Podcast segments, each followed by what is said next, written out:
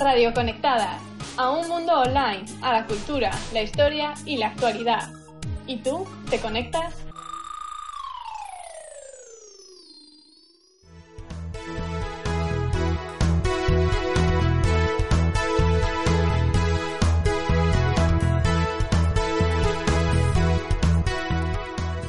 Muy buenos días, bienvenidos y bienvenidas a Actualidad Semanal, el informativo de Radio Conectadas.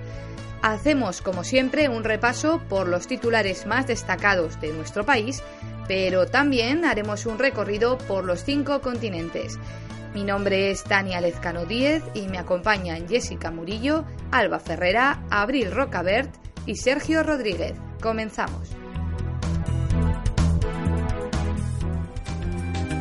Nacional.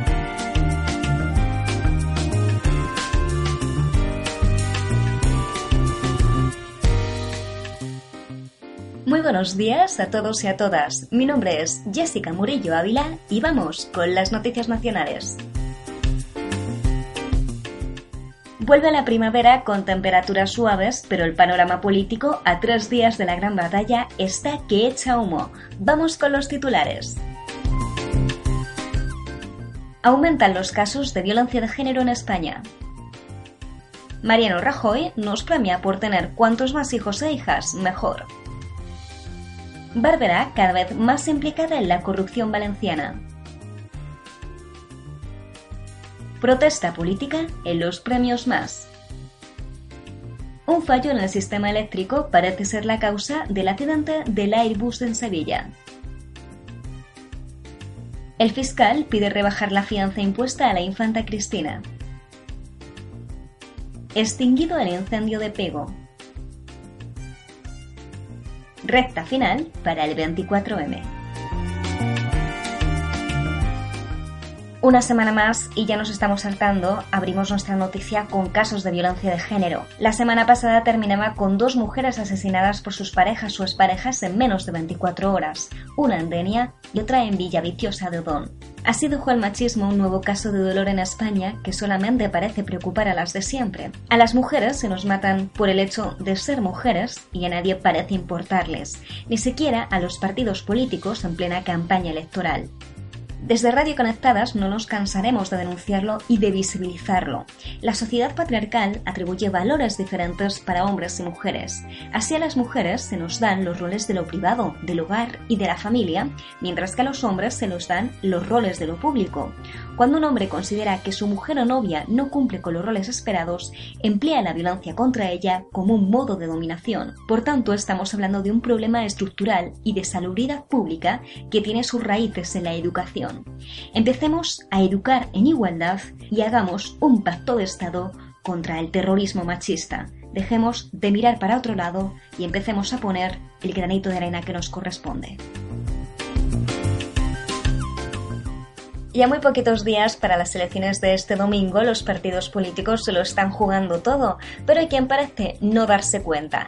De nuevo, sin un pequeño atisbo de perspectiva de género, Mariano Rajoy dice, y cito textualmente, que muchas mujeres deciden cuidar de sus hijos porque quieran y no trabajan tanto como los hombres. Justifica así que la pensión media de las mujeres sea de 1.100 euros frente a los 1.500 de los hombres.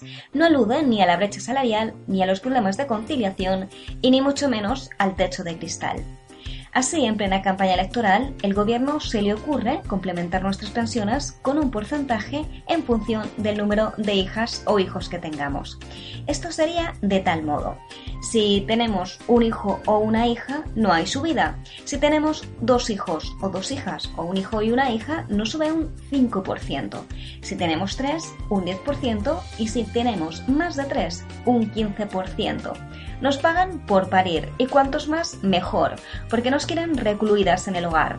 En lugar de atajar la raíz del problema, nos da una paguita en función del número de hijas o de hijos que tengamos. De este modo, Rajoy subestima la labor doméstica y de crianza que realizan las mujeres y que es lo que posibilita que no dediquen tanto tiempo a la vida laboral como los hombres, y por tanto cobramos menos y afecta a nuestras pensiones. Desde Radio Conectadas, lo que le recomendamos al gobierno, bien a este o bien a quien venga después, es promover la corresponsabilidad, la coeducación, pagarnos por igual, por igual trabajo, romper con el techo de cristal, no quitarnos las prestaciones de dependencia ofrecer cuidados desde el Estado y dejar de aprovecharse del trabajo gratuito que hacemos las mujeres.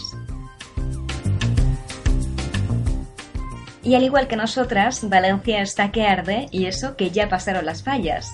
El PP valenciano hace un pacto contra la corrupción y el número 2 de Rus presenta su dimisión. Mientras todo esto ocurre, nuevas grabaciones implican cada vez más a Rita Barberá en los casos de corrupción, esta vez por un acuerdo con una constructora. Rita Barberá ha vuelto a hablar y dice que eso es un culebrón orquestado, así que asegura que dejará actuar a la justicia porque son las mismas personas que quienes les han abuchado en la campaña.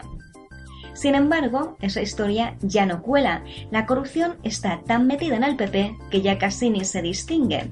El Partido Popular dice que efectivamente está todo organizado contra el Partido Popular. Y a mí que me gustan mucho los refranes españoles, hay uno que dice que tenía tan mala suerte que monta un circo y le crecen los enanos. Pues a quien no paran de crecerle los enanos es al Partido Popular, una protesta política de actrices y actoras de los premios más, el máximo galardón de las artes escénicas españolas, deja en muy mala posición la gestión cultural del gobierno actual. Blanca Portillo y Luis Omar han sido los grandes protagonistas al alzarse con el premio a la mejor actriz y al mejor actor respectivamente. Sin embargo, no fueron los únicos. La gran protagonista fue la indignación política. Rosa María Sardá, quien ha recibido el Más de Honor de 2015, dedicó una buena butifarra a los políticos. Así ha criticado a los políticos que, según dicen, nos quieren dejar con el culo al aire. También hubo un número musical dedicado a sacar los colores al ministro de Cultura, que por tercera vez no ha asistido a la gala. Todo un grito contra la precariedad que vive nuestra cultura. Precisamente hace pocos días conocimos que Bert no repetirá como ministro. Se suma así a De Guindos y Montoro, que harán exactamente lo mismo. Rajoy estudia ahora reemplazar a Bert en educación y enviarle a la OCDE tras el 24M. Es el tercer ministro en tres meses que dice que se va. Parece que el gobierno está huyendo en diferido. Los ministros se van a la fuga y poco a poco Rajoy se queda solo. Y nos vamos ahora a hablar del primer informe sobre el Airbus en pruebas que se estrelló hace 10 días en Sevilla y que tuvo como consecuencia cuatro muertos en la tripulación y tres personas heridas. Un informe de la compañía Airbus indica que hubo un fallo en el sistema eléctrico que controlaba los motores de la 400M. Aunque el informe aún no es concluyente, ya se ha avisado a los países que disponen de estos aviones para que comprueben el sistema antes de despegar. Y por si todavía no nos habíamos indignado lo suficiente, ahora resulta que el fiscal anticorrupción Pedro Ratz solicita al juez José Castro que reduzca de 2,7 millones a 449.500 euros la fianza impuesta a la infanta Cristina por el caso NOS. Oratz considera que la infanta se había lucrado de los fondos supuestamente defraudando Hacienda por su marido Iñaki Urdangarien a través de la empresa de la que ambos son copropietarios, Aizón. No obstante, sostiene que no existen sobre ella indicios de haber cometido delito alguno, al contrario de lo que considera Manos Limpias, que pide ocho años de cárcel por cooperación.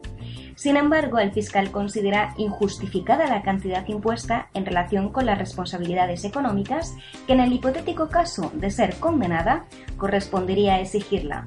La rebaja realmente es considerable, de un 83% menos. Y una muy buena noticia dentro de lo que cabe. El Centro de Coordinación de Emergencias de la Generalitat Valenciana ha dado oficialmente por extinguido el incendio que desde el jueves pasado calcinó 1.715 hectáreas en los términos municipales del Valdelbo y Pego. Un trágico accidente forestal que ha reducido a cenizas parte de la reserva natural de la Marina Alta en sus municipios de interior. Una quema descontrolada es el posible origen del incendio. Un hombre de 84 años fue detenido y dejado después en libertad por haber presuntamente causado el incendio por quemar unos rastrojos. El fuego, que se dio por controlado en la medianoche del domingo, es el mayor de los últimos años en la comarca. Además, ha levantado la indignación de la ciudadanía por el retraso con el que llegaron los medios de extinción aéreos. Afortunadamente, aunque una semana después, se ha conseguido dar por extinguido. Sin embargo, es necesario alertar que la mayoría de los incendios forestales en España son provocados en el 88% y el 55% son intencionados. Además, la mayoría de los culpables quedan en libertad, a pesar de que las consecuencias para la ecología son realmente innumerables. Destrucción de la biodiversidad, aumento de la desertificación, disminución de la calidad del agua, contaminación atmosférica y graves problemas para la fauna. La recuperación puede llevar décadas y supone un alto coste económico que no siempre se ven recompensados. Y para terminar, ¿cómo no aludir las elecciones que tenemos este mismo domingo? Estamos en la recta final de la campaña electoral y los partidos se lo juegan todo en este domingo. El tiempo se agota y a última hora se vuelcan para rascar votos y conseguir el voto indeciso, que esta vez es mayor que nunca. Solo quedan tres días para la batalla final y la campaña sube de tono al mismo ritmo que sube el número de indecisos e indecisas. Mítines donde vuelan los puñales se apunta para hacer diana e incluso se compran votos. Ese es el panorama con el que nos estamos encontrando actualmente. Con solo echar un vistazo a los sondeos, parece más que evidente que el bipartidismo ya se está rompiendo. Ni PP ni PSOE tendrán los buenos resultados que obtuvieron en tiempos anteriores. Su éxito será que la caída sea políticamente asumible. Con una oferta tan amplia, es el espectáculo de todos contra todos. La campaña deja de ser un juego de ping-pong y se convierte en un parches con nuevos partidos políticos que hacen temblar el bipartidismo. La semana que viene os contaremos con qué nuevo gobierno nos hemos enfrentado. Hasta entonces, que pasen una feliz semana y seguimos con las noticias internacionales.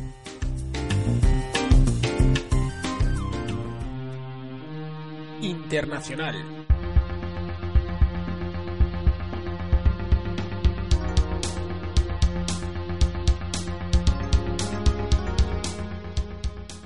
Muy buenos días, soy Alba Ferrera y comenzamos con Europa. La violencia patriarcal hacia las mujeres en Turquía ocupa el foco mediático. La joven concursante del talent show de Turquía, Mudlukaya, fue tiroteada en la ciudad de Diyarbakir, en el sureste del país. Había recibido amenazas de muerte por aparecer en el concurso para nuevos talentos de la canción. La voz a lo turco, y había sido amenazada por su propia familia, quienes rechazaban que la joven se dedicase a la música. Seleccionada para el concurso el pasado mes de marzo, recibió el respaldo de una famosa intérprete del pop turco, quien prometió ayudarla en su carrera musical, una muy prometedora a ojos de cantantes y su madre, quien lloraba cuando su voz alcanzaba el cielo.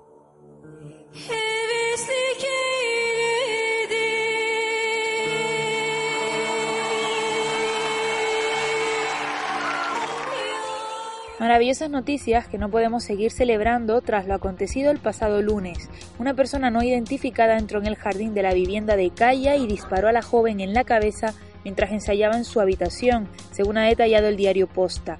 El intento de asesinato la mantiene en estos momentos ingresada en una unidad de cuidados intensivos. Eso tiene sus antecedentes. Kaya había asegurado en abril que recibía amenazas de muerte por parte de familiares de su padre. Esta terrible noticia que nos tiene conmocionadas no es un caso puntual. Se denominan crímenes de honor, un término terrible también cuando se hace referencia a los asesinatos de mujeres jóvenes cometidos por los propios familiares, para evitar que una conducta que consideran indecente y que deja a la familia en mal lugar frente a los vecinos. Violencia machista, hablemos claramente. La policía anunció este martes que cuatro personas han sido detenidas en relación a los hechos, entre ellas el novio de la víctima que presuntamente ya había amenazado con anterioridad y se oponía a que la chica se marchase a Estambul a cantar. Según datos de la revista Bayanet, entre un 15 y un 20% de los asesinatos de mujeres con motivos patriarcales en Turquía los cometen los propios familiares, mientras que un 66% es obra de maridos, exmaridos, novios, exnovios o pretendientes. De acuerdo a los datos de la plataforma Paremos los asesinatos de mujeres, 294 turcas fueron asesinadas en 2014 y en lo que va de año la cifra de homicidios machistas es de 91. Las organizaciones feministas siguen luchando porque esta lacra social cese algún día. Seguimos. El debate de la pena de muerte indigna a la Eurocámara. Hungría debería mantener la pena de muerte en su agenda. Esto es lo que ha asegurado el primer ministro húngaro tras el asesinato de una joven en su país el pasado mes. Estas declaraciones de Víctor Orbán han llegado hasta el Parlamento Europeo, reunido esta semana en pleno en Estrasburgo. El primer ministro ultraconservador de Hungría abrió un debate insólito en uno de los miembros de la Unión Europea, considerar la imposición de la pena capital. Por supuesto, el mandatario quiso y se hizo notar reiterando su rechazo a las cuotas de asilo propuestas la semana pasada por Bruselas y lanzando un llamamiento a revisar las normas de la Unión en cuanto a la pena capital. Se trata de una práctica ya condenada por la Unión, por lo que las polémicas palabras han sido un baño de agua fría para Bruselas, donde hemos percibido un ambiente de confrontación. Franz Timmermans, el segundo hombre en el ejecutivo de Jean-Claude Juncker, ha asegurado que Bruselas no dudará ni un segundo a la hora de aplicar sanciones, como la retirada del voto en el Consejo, si el primer ministro húngaro reinstaura la pena de muerte en su país. También la presidenta de la Comisión se mostró contundente, quien prometió una batalla para impedir que la instauración de la cadena de muerte en territorio comunitario saliera adelante. Finalmente, el debate se centró en la inmigración, donde el líder húngaro mostró su rechazo total, tachando la iniciativa comunitaria de locura. Tenemos que mencionar que Francia, Reino Unido y España también se han mostrado contrarios en mayor o menor medida. Nos vamos a Francia, donde profesionales del sector educativo protagonizaron diferentes manifestaciones, la más importante en París, el pasado martes. Lo hicieron ante el nuevo programa de estudios del gobierno que, entre otras cosas, cambiará el sistema de enseñanza de lenguas extranjeras. El llamamiento realizado por los sindicatos de docentes advierte que la reforma no responde a las necesidades reales del sistema y que su entrada en vigor provocaría mayores desigualdades entre el alumnado, además de agravar las condiciones laborales del personal. Sin embargo, el Ejecutivo argumenta que busca corregir precisamente esas desigualdades. El debate no está en la enseñanza del latín, el griego o el alemán, sino entre una visión conservadora de la escuela y una visión realmente republicana, a la vez que exigente, meritocrática y generosa, había recalcado el primer ministro Manuel Valls. Las principales críticas provienen de docentes, intelectuales y políticos, principalmente de la conservadora Unión por un movimiento popular, quienes se oponen a una visión igualitaria del proceso por considerar que hay que reconocer a los de mayor mérito. Seguiremos informando desde Radio Conectadas.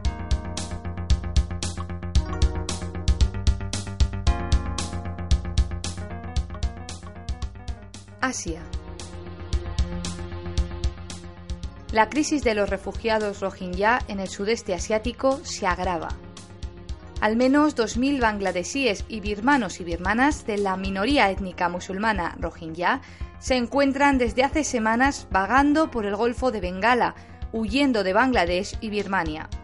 Se encuentran atrapados en barcos a la deriva entre Tailandia, Indonesia o Malasia, quienes los rebotan de un lugar a otro y no les permiten quedarse.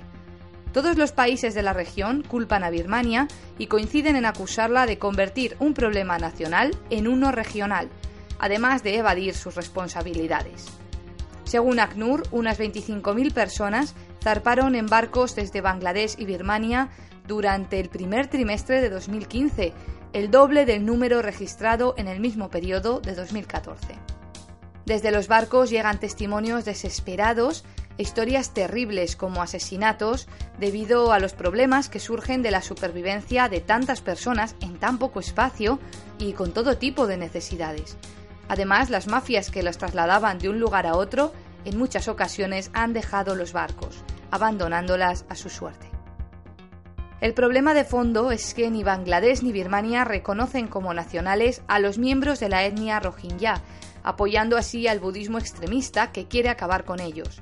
Las tensiones han ido a más a partir de mayo de 2012, cuando el movimiento 969, liderado por el monje budista Ashin Wiratu, llevó a cabo ataques contra ellos después de que tres hombres rohingyas supuestamente violaran y asesinaran a una joven budista en el estado de Rakhine, en Birmania.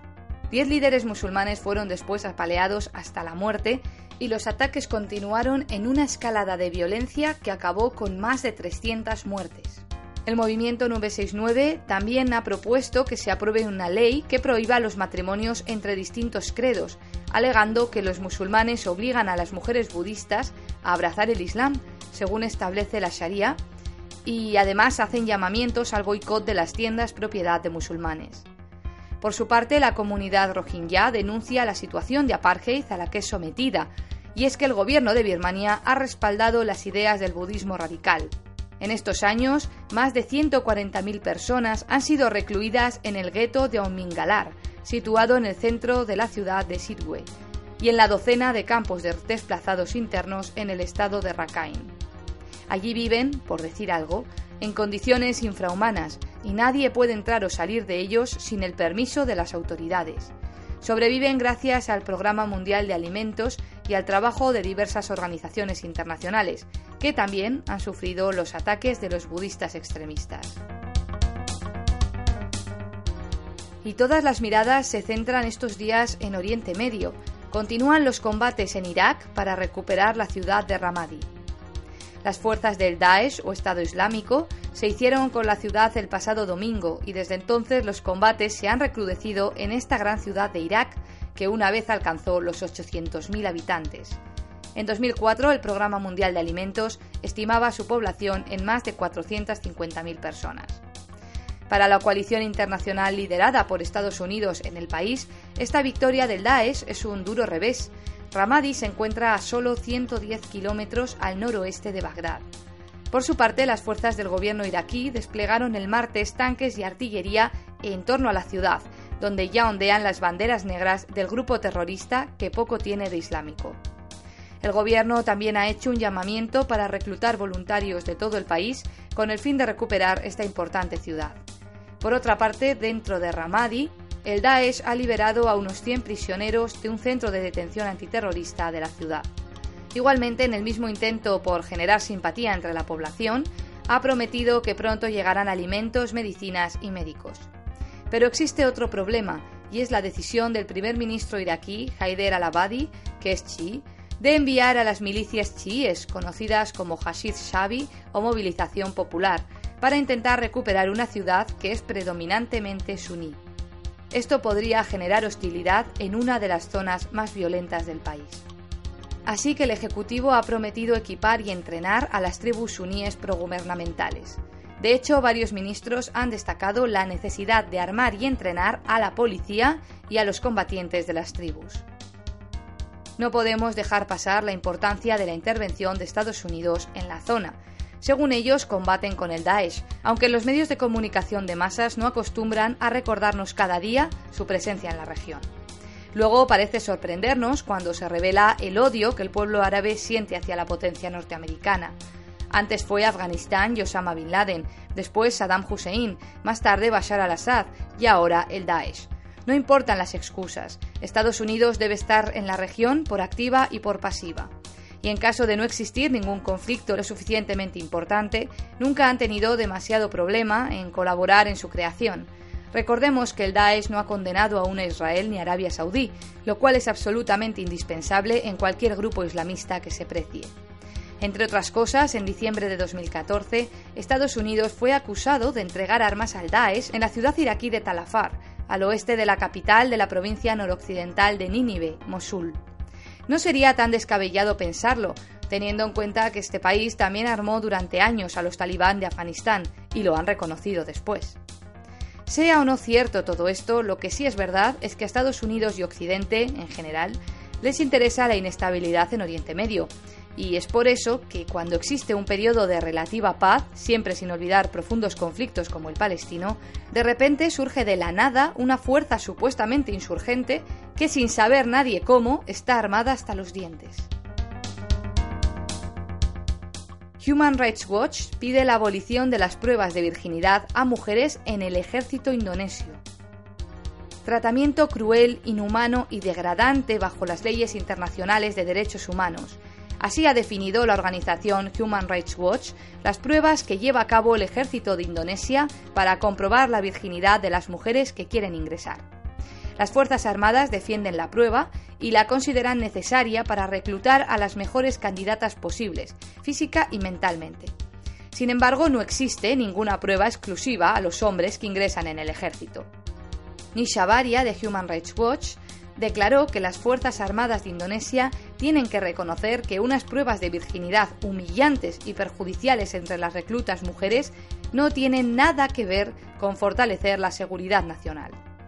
De hecho, esto se confirma al conocer que no solo las futuras soldados sufren esta prueba, sino también las novias de los militares antes de recibir permiso o denegación para contraer matrimonio. Las 11 indonesias entrevistadas por la organización que pasaron las citadas pruebas las calificaron de dolorosas, bochornosas y traumáticas.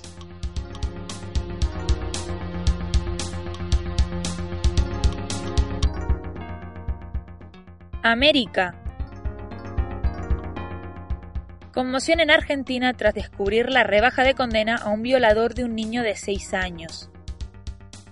No se trata de un caso reciente, la sentencia de 2014 había pasado desapercibida hasta ahora, cuando por fin se ha dado a conocer la apelación contra la misma. El escándalo lo protagonizan los jueces Horacio Biombo y Benjamín Salyargués, quienes señalaron en su sentencia que no puede ser ultrajado un niño que está acostumbrado a ser ultrajado en su casa y que está habituado a la sexualidad y que tiene una orientación homosexual. El niño fue violado por un dirigente del Club Florida de Loma Hermosa, Mario Tolosa. La violación se produjo en 2010 y fue la abuela del menor la que lo denunció al ver las lesiones. El Tribunal Oral Criminal de San Martín lo condenó a seis años de cárcel, pero el 2 de junio de 2014 dos jueces de casación quitaron la calificación gravemente ultrajante y redujeron la pena a tres años y dos meses. Ahora esa decisión se ha recurrido, por lo que el caso ha saltado a los medios de comunicación. No puede ser más indignante. Los fiscales Jorge Roldán y Carlos Altuve son los encargados de recurrir esta polémica pero además indignante sentencia que no tiene pies ni cabeza, que está repleta de prejuicios y de ignorancia, y lo que es peor aún, es completamente inhumana se han paseado por emisoras de radio reproduciendo que a causa de la experiencia había quedado en el menor una huella de travestismo y otras barbaridades, pues otro argumento de los magistrados se basa en que el niño ya había sido violado por su padre, que está cumpliendo condena por ese delito, y que el pequeño tiene una orientación homosexual. Los protagonistas son los mismos jueces que en 2011 redujeron la pena de 18 años a 9 de un pastor religioso que había violado a dos niñas con el argumento de que las víctimas viven en comunidades en las que el Nobel Social acepta relaciones a edades muy bajas. Podemos deducir que estos jueces tienen otro grave problema con respecto a las personas de bajos recursos. Y ahora nos vamos al otro lado del charco, donde nos espera nuestra corresponsal Abril Rocabert. Queremos saber lo que ocurre en México, compañera. La activista y ex coordinadora de la Policía Comunitaria de Olinara Guerrero, Nestora Salgado, inició una huelga de hambre hace 13 días en protesta por la violación a sus derechos humanos. Desde hace 22 meses permanece presa en un penal de máxima seguridad en donde pasa 23 horas encerrada sin ver la luz del día y sin que se le proporcione agua potable. Se le acusa por crimen organizado y el secuestro de un síndico al que la propia activista había detenido por robar ganado y por un presunto homicidio. Antes de participar en la policía comunitaria, Nestora emigró a Estados Unidos huyendo de la violencia de su esposo, en donde logró sacar adelante a sus tres hijas. Aunque Nestora cambió de residencia, siempre se mantuvo en contacto con su comunidad. En su último viaje se encontró con un pueblo asediado por la pobreza, controlado por el narcotráfico y abandonado por las autoridades. Fue entonces que decidió unirse a la Policía Comunitaria Indígena que le eligió como comandante regional. Durante los meses que Nestora Salgado estuvo al mando de la Policía Comunitaria de Olinalá, los homicidios y la violencia disminuyeron en un 90%. Durante el mes de enero, la Comisión Interamericana de Derechos Humanos emitió una serie de medidas cautelares para salvaguardar la seguridad y la salud del activista, que hasta el momento las autoridades mexicanas no han implementado. El estado de salud de Nestora es muy delicado. Su familia ha denunciado que no se le proporciona la atención médica necesaria. Aunque a nivel federal fue declarada inocente, la activista aún enfrenta procesos legales por el estado de Guerrero. Defensores y defensoras de derechos humanos exigen su liberación inmediata e incluso el propio gobernador de Guerrero, Rogelio Ortega, ha declarado que Nestora Salgado es una presa política. Muchas gracias, Abril. Un tema imprescindible, como también lo fue el Día Internacional contra la Homofobia y la Transfobia. celebrado el pasado 17 de mayo, con motivo de la eliminación de la homosexualidad de la lista de enfermedades mentales por parte de la Asamblea General de la OMS hace 25 años, este día persiguió la visibilidad, además de hacer un llamamiento a la denuncia. A través de diversas acciones de campañas ingeniosas y muy educativas, el mensaje se ancló en denunciar la discriminación a la cual las personas homosexuales, bisexuales, transexuales, intersexuales están sometidas y para hacer avanzar sus derechos en todo el mundo. Hablamos de ello en América por una sencilla razón. El 15 de julio de 2010 se confirmó la ley sobre el matrimonio igualitario, donde, en Argentina, fue un día histórico donde activistas, jóvenes, militantes y simpatizantes se unieron y lograron que Argentina fuera el primer país de Latinoamérica en aprobar esta ley. Las organizaciones sociales fueron la vanguardia de esta lucha. Sin embargo, la sociedad latinoamericana no cambia a partir de la ley del matrimonio igualitario. A veces una imagen progre que nada tiene que ver con la realidad social, a veces muy atrasada también. Desde aquí aportamos nuestro granito de arena en la necesidad de visibilizar, citando a Simone de Beauvoir. Y en sí la homosexualidad está tan limitada como la heterosexualidad. Lo ideal sería ser capaz de amar a un hombre o a una mujer, a cualquier ser humano sin sentir miedo, inhibición u obligación. Con eso nos quedamos.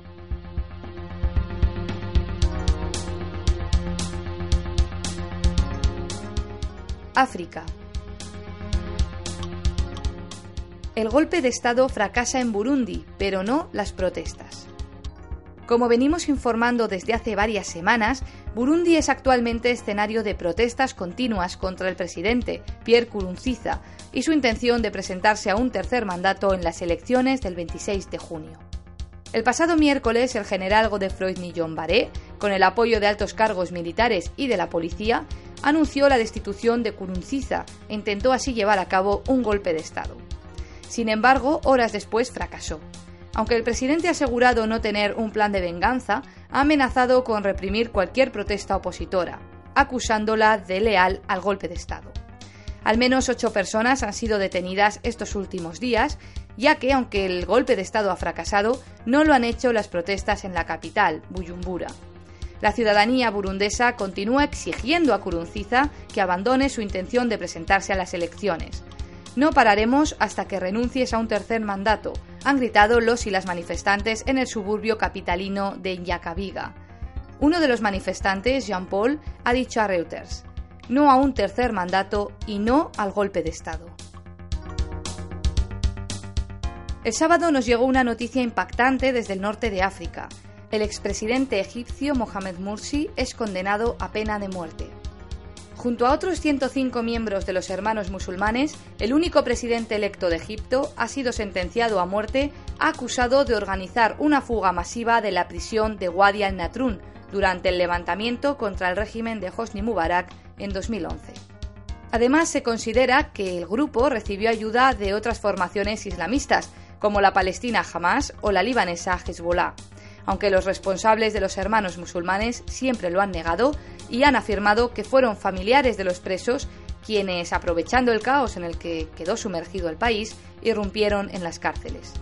Por lo tanto, a la condena se añade el agravante de espionaje.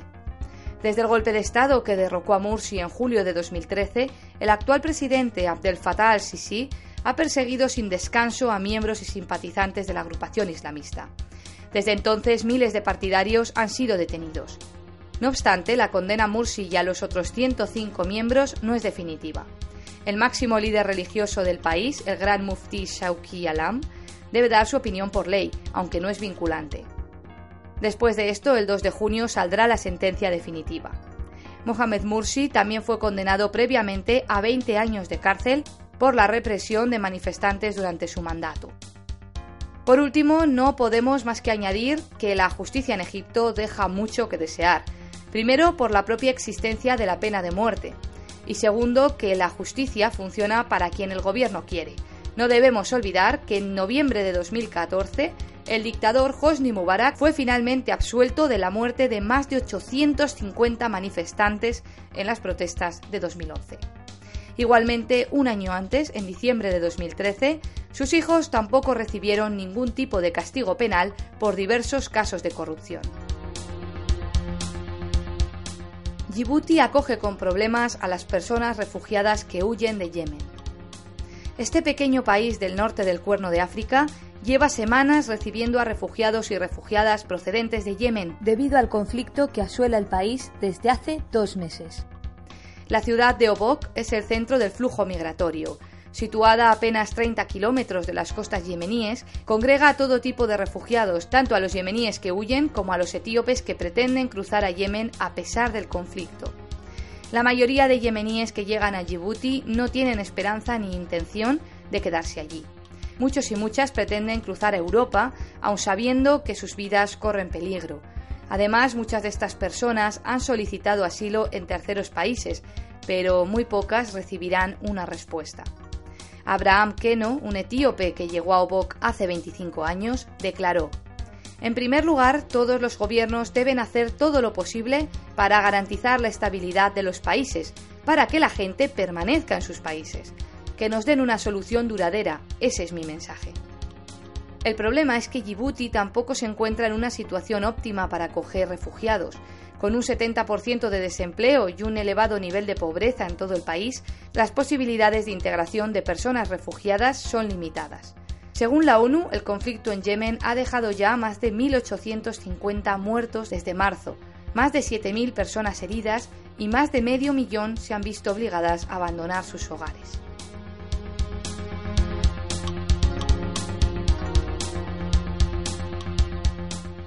Buenos días, como cada semana comenzamos la actualidad del otro lado del océano. Me llamo Sergio Rodríguez y estos son los titulares. El gobierno australiano amenaza con sacrificar los perros del actor Johnny Depp. Australia participará este año en Eurovisión por primera vez de manera oficial. Y cerramos con una noticia curiosa. Un fenómeno natural siembra de arañas los campos de Australia. Comenzamos. En pleno rodaje de una nueva entrega de Piratas del Caribe, el actor hollywoodiense Johnny Depp se ha visto obligado a abandonar Australia junto a su esposa tras la amenaza del ministro de Agricultura, Barnaby Joyce, de sacrificar a sus dos perros Yorkshire Terrier de nombre Pistol y eh, por entrar sin permiso en el país. Según las leyes australianas, la entrada de cualquier animal en el país ha de seguir un protocolo de cuarentena obligatorio de 10 días para evitar plagas o enfermedades en la fauna autóctona, única en el mundo. El caso ha generado gran revuelo en las redes sociales, donde los internautas se han posicionado tanto a favor como en contra. De hecho, una petición de la plataforma change.org para salvar a los dos cánidos del actor acumula cerca de 22.000 firmas y el hashtag War on Terrier está entre los temas más comentados en Twitter en Australia desde la pasada semana. De momento ni el ministro ni los representantes de Deep han aclarado cuándo volverá el actor a Australia para seguir con el rodaje, ni si habrá retrasos en la película a causa de este contratiempo. Sin embargo, el ministro de Agricultura Barnaby Joyce ha señalado que las autoridades australianas no son contrarias al rodaje de la cinta y explicó que dos monos capuchinos que aparecen en el quinto episodio de esta película eh, sí pasaron los controles reglamentarios. Y cambiamos de tema. Australia participará este año de manera oficial en Eurovisión de la mano del cantante Will Sebastian con la canción Tonight's Again, con la que competirá con el resto de países europeos en la gran final de Viena el próximo 23 de mayo y en la que también tendrá derecho de voto. Algo insólito en este festival que lleva celebrándose 60 años con el que sus organizadores han querido premiar la fidelidad de Australia que lleva más de 30 años retransmitiendo el concurso musical con una audiencia de 2,7 millones de espectadores en la última edición, la mayoría inmigrantes europeos. En la edición del año pasado, Australia fue invitada a participar fuera de concurso con la actuación de la cantante Jessica Maui, que interpretó la canción patriótica Ship of the Flags, eh, Mar de Banderas, durante una de sus pausas publicitarias. Pero ¿cuáles son los requisitos eh, para estar en Eurovisión? Lo primero es que el país eh, debe de estar adherido a la Unión Europea de Radiodifusión, que es el organismo encargado de su organización, y situarse geográficamente, con Greenwich como referencia, en la zona comprendida entre el paralelo 30 norte y el meridiano 40 este. De ahí que países como Marruecos pudiera participar en el año 1980 y otros como Argelia, Egipto, Israel, eh, Jordania, Líbano, Libia o Túnez tengan la opción de hacerlo en cualquier momento, salvo porque sus leyes impiden retransmitir contenido que hable de Israel en el caso de los países árabes. Australia se salta toda esta norma, eh, obviamente por eh, la situación geográfica, pero es miembro de la Unión Europea de Radiodifusión y ha demostrado su fidelidad durante estos 30 años, así que parece ser que la organización le ha brindado esa oportunidad. Y cerramos con una noticia curiosa. Los vecinos de Gorbung, eh, Australia, están viviendo un fenómeno de la naturaleza desde principios de este mes, la lluvia de millones de arañas. Ahora sus casas, coches y jardines amanecen cubiertos eh, de telas de arácnido. Según el periódico australiano Sydney Morning Herald, millones de arañas han sido vistas cayendo del cielo. Eh, aunque no lo parezca, esta invasión de arañas no es tan extraña, ya que bueno, pues las arañas pueden utilizar la gasa de sus hilos de seda como paracaídas y al ser arrastrados por el viento les permite viajar a grandes distancias en sus migraciones periódicas. Eh, debido a esto se han podido ver arañas a 1600 kilómetros de distancia de su origen. Eh, estos paracaídas pueden unirse formando eh, pues una masa gruesa de capas que les sirve tanto para viajar como para instalarse cuando llegan a su destino y que explica de alguna manera el motivo por que los primeros animales que llegan a las nuevas islas creadas por la actividad volcánica son las arañas, ha afirmado el naturalista Martin Robinson. Una curiosidad de la naturaleza con la que cerramos nuestro bloque de actualidad.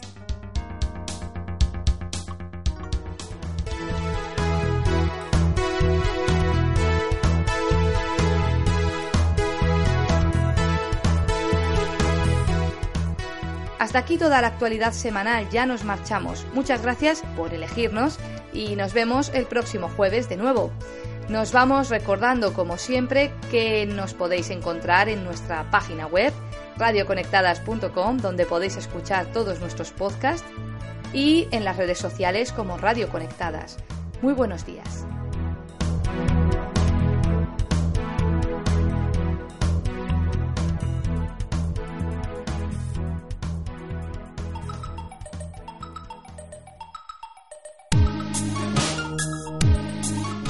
Radio Conectadas, a un mundo online, a la cultura, la historia y la actualidad. ¿Y tú? ¿Te conectas?